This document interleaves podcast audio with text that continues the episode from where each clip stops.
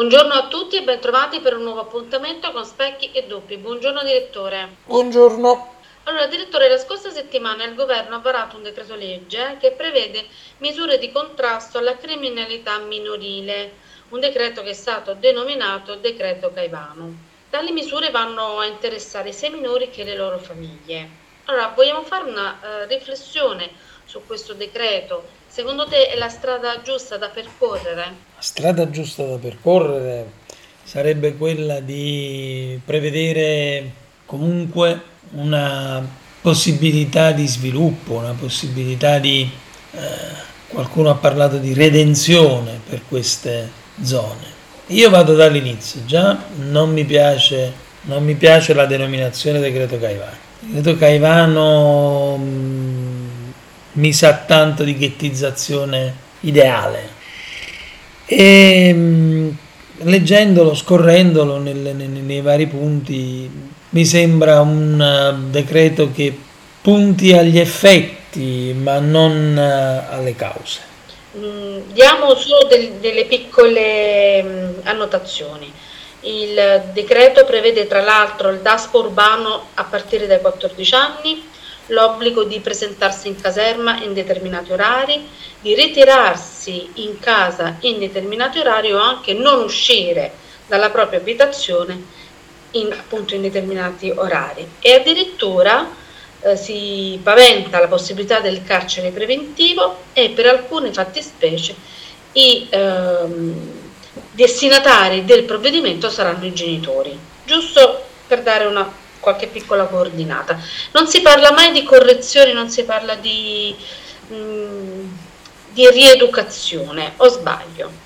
Beh, eh, diciamo che se da un lato bisogna registrare che gli interventi previsti sono, come dire, tutti sul versante della punizione e della pena, se così vogliamo eh, chiamarla, non c'è nulla dal punto di vista della prevenzione e dal punto di vista della riabilitazione. È anche vero che parlare di riabilitazione in alcuni casi, come quelli che si sono verificati, risulta abbastanza difficile. Perché? Beh, eh, sia nel caso, voglio dire, delle azioni che si sono verificate di stupri, eccetera, eccetera, sia nel caso in cui, voglio dire, parliamo di altri episodi dove sono spuntati coltelli, pistole, è chiaro che parlare di un tredicenne che va in giro con coltello e pistola, o con coltello o con pistola, e che lo adopera per imporre quella che secondo lui è la legge del territorio, del, del più forte, io sinceramente dopo tanti anni comincio a pensare che sia molto complicato, arrivati a quel punto, pensare ad una riabilitazione. Credo che il sostrato mentale di questi ragazzi sia purtroppo abbastanza compromesso. Convincerli che può esistere un'altra realtà, che esiste un'altra realtà, ma che loro probabilmente non hanno mai visto e non hanno mai vissuto. È arduo, è molto arduo, se non si parte dall'età più tenera, cioè tutto quello che prevede il decreto Caivano è concettualmente anche valido nel momento in cui parliamo semplicemente di punire chi si è reso responsabile di determinate azioni. Ma in quel momento quello, tutto quello che di brutto poteva succedere già è successo. La legge dovrebbe in qualche maniera anche cercare di prevenire che questo accada. Come? Con una serie di azioni sul territorio, con una serie di azioni di carattere sociale, quindi di accompagnamento sociale. Si dice nel decreto che i genitori che non mandano il figlio a scuola verranno puniti con la reclusione. Sì. Eh, ma c'è il problema che molti di quelli che non mandano i figli a scuola sono già reclusi. Ecco. Quindi, come dire, un po' anacronistico come, come cosa. Eh, se non si va ad agire su quel tessuto sociale, io in questo sono molto Scettico. estremista, assolutamente estremista, perché secondo me ci sono conglomerati urbani, suburbani, periferici, che andrebbero rasi al suolo diciamo che dove il crimine è una tradizione di famiglia.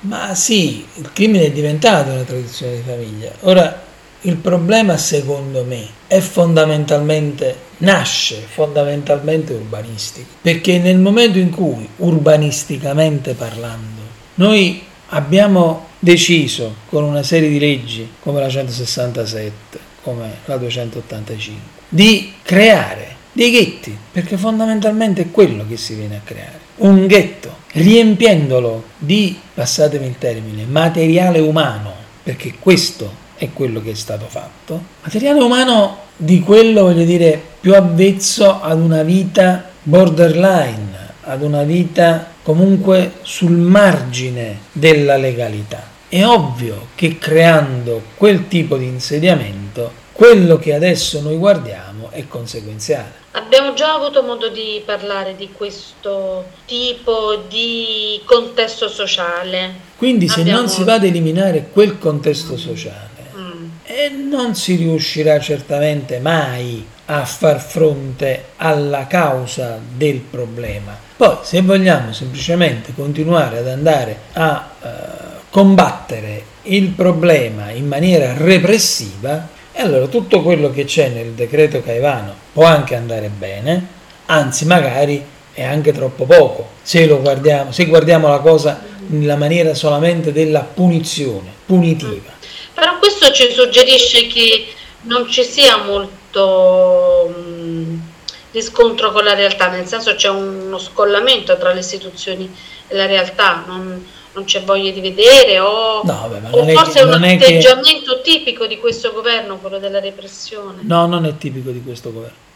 Non è tipico di questo governo, non voglio assolutamente dire questo, non sto tirando fuori la tiritera fascista del governo di destra No, anche perché voglio dire, io non dimentico che alcune delle cose più brutte invece degli ultimi anni le ha fatte proprio la sinistra. Eh, per esempio in, in uh, termini di immigrazione, voglio dire, tutto quanto fatto dall'allora ministro Minniti non mi sembra proprio qualche cosa che possa essere portato a gloria della, uh, della, sinistra, ma non confondiamo i piani, non confondiamo le cose. Quindi non è una questione di impostazione di governo, è una questione di uh, come ci si pone di fronte alla problematica e questo è trasversale. È chiaro che in questo caso ci si sta ponendo verso questa problematica in termini solamente di punizione. Quindi come facciamo? Puniamo, aumentiamo le punizioni.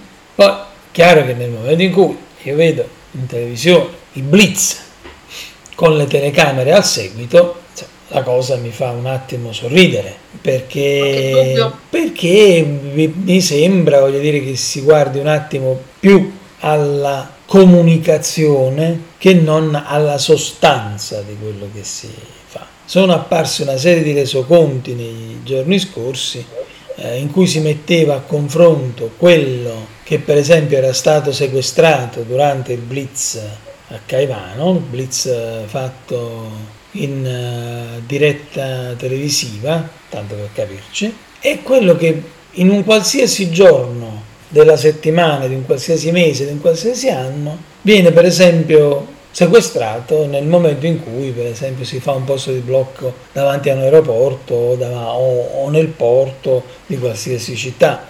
Cioè che in un blitz del genere si sia andati via con pochi grammi di marijuana in un posto che notoriamente è una delle più grandi piazze di spaccio a cielo aperto, eh beh, insomma, qualche domanda la, la, la, fa sorgere, quindi è, come dire, evidente che eh, si sta un attimo, come dire, più cercando di colpire l'opinione pubblica che non agendo seriamente eh, rispetto a quello che bisognerebbe fare. Ma ripeto, la situazione è complessa, la situazione è molto complessa e se non si mette mano alle cause, e le cause sono sociali, le cause sono urbanistiche, le, ca- le cause sono intrecciate fra di loro, cioè non si troverà mai la cura, si troveranno sempre una serie, una serie di palliativi.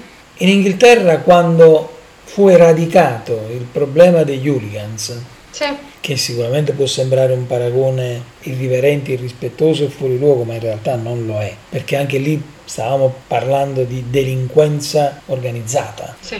esercitata in un mondo particolare che era quello del calcio, ma comunque delinquenza organizzata. E lì fin tanto che non si è andati alla eh, matrice, della, della- della- de- alla causa di quello che poi portava queste orde di eh, personaggi nei vari, nei vari stadi, non si è fatto nulla. Certo, c'è stato anche il momento repressivo, c'è stato il momento in cui negli stadi c'erano le camere di sicurezza, per cui quelli che venivano arrestati nello stadio venivano sbattuti direttamente in carcere. Questa è una questione, come dire, procedurale. Però alla base si è attaccato il movimento e si è minato il movimento hooligans ed è scomparso il movimento hooligan. Quindi si è, si è agito su quella che era la causa. Qui Chiarissimo. questa azione sulle cause non l'ho vista, non la vedo, poi può darsi che domani mattina venga fuori un decreto Caivano bis, tris, quater o quello che sia, che invece mette mano alla- a combattere le cause di questa cosa che sono multifattoriali, perché dobbiamo andare a parlare di scuola, perché dobbiamo andare a parlare di lavoro, perché dobbiamo andare a parlare di servizi, perché dobbiamo andare a parlare di territorio, di infrastrutture. Cioè, non è una roba così semplice, per cui arriviamo con la bacchetta magica e risolviamo. E se si vanno ad affrontare quelle cause ci vorranno anni per creare un, dire, un rovesciamento della situazione. Per cui non mi esalterei in nessuna maniera per questo decreto Caivano, ma non perché l'ha fatto il governo di destra, perché secondo me è sbagliato proprio l'approccio ideale verso il problema. Benissimo, ti ringrazio per le tue riflessioni sempre così precise e puntuali. Diamo l'appuntamento ai nostri ascoltatori alla prossima e li ringraziamo per l'attenzione che ci hanno riservato finora. Buona giornata a tutti e buona giornata a te. Buona giornata a tutti.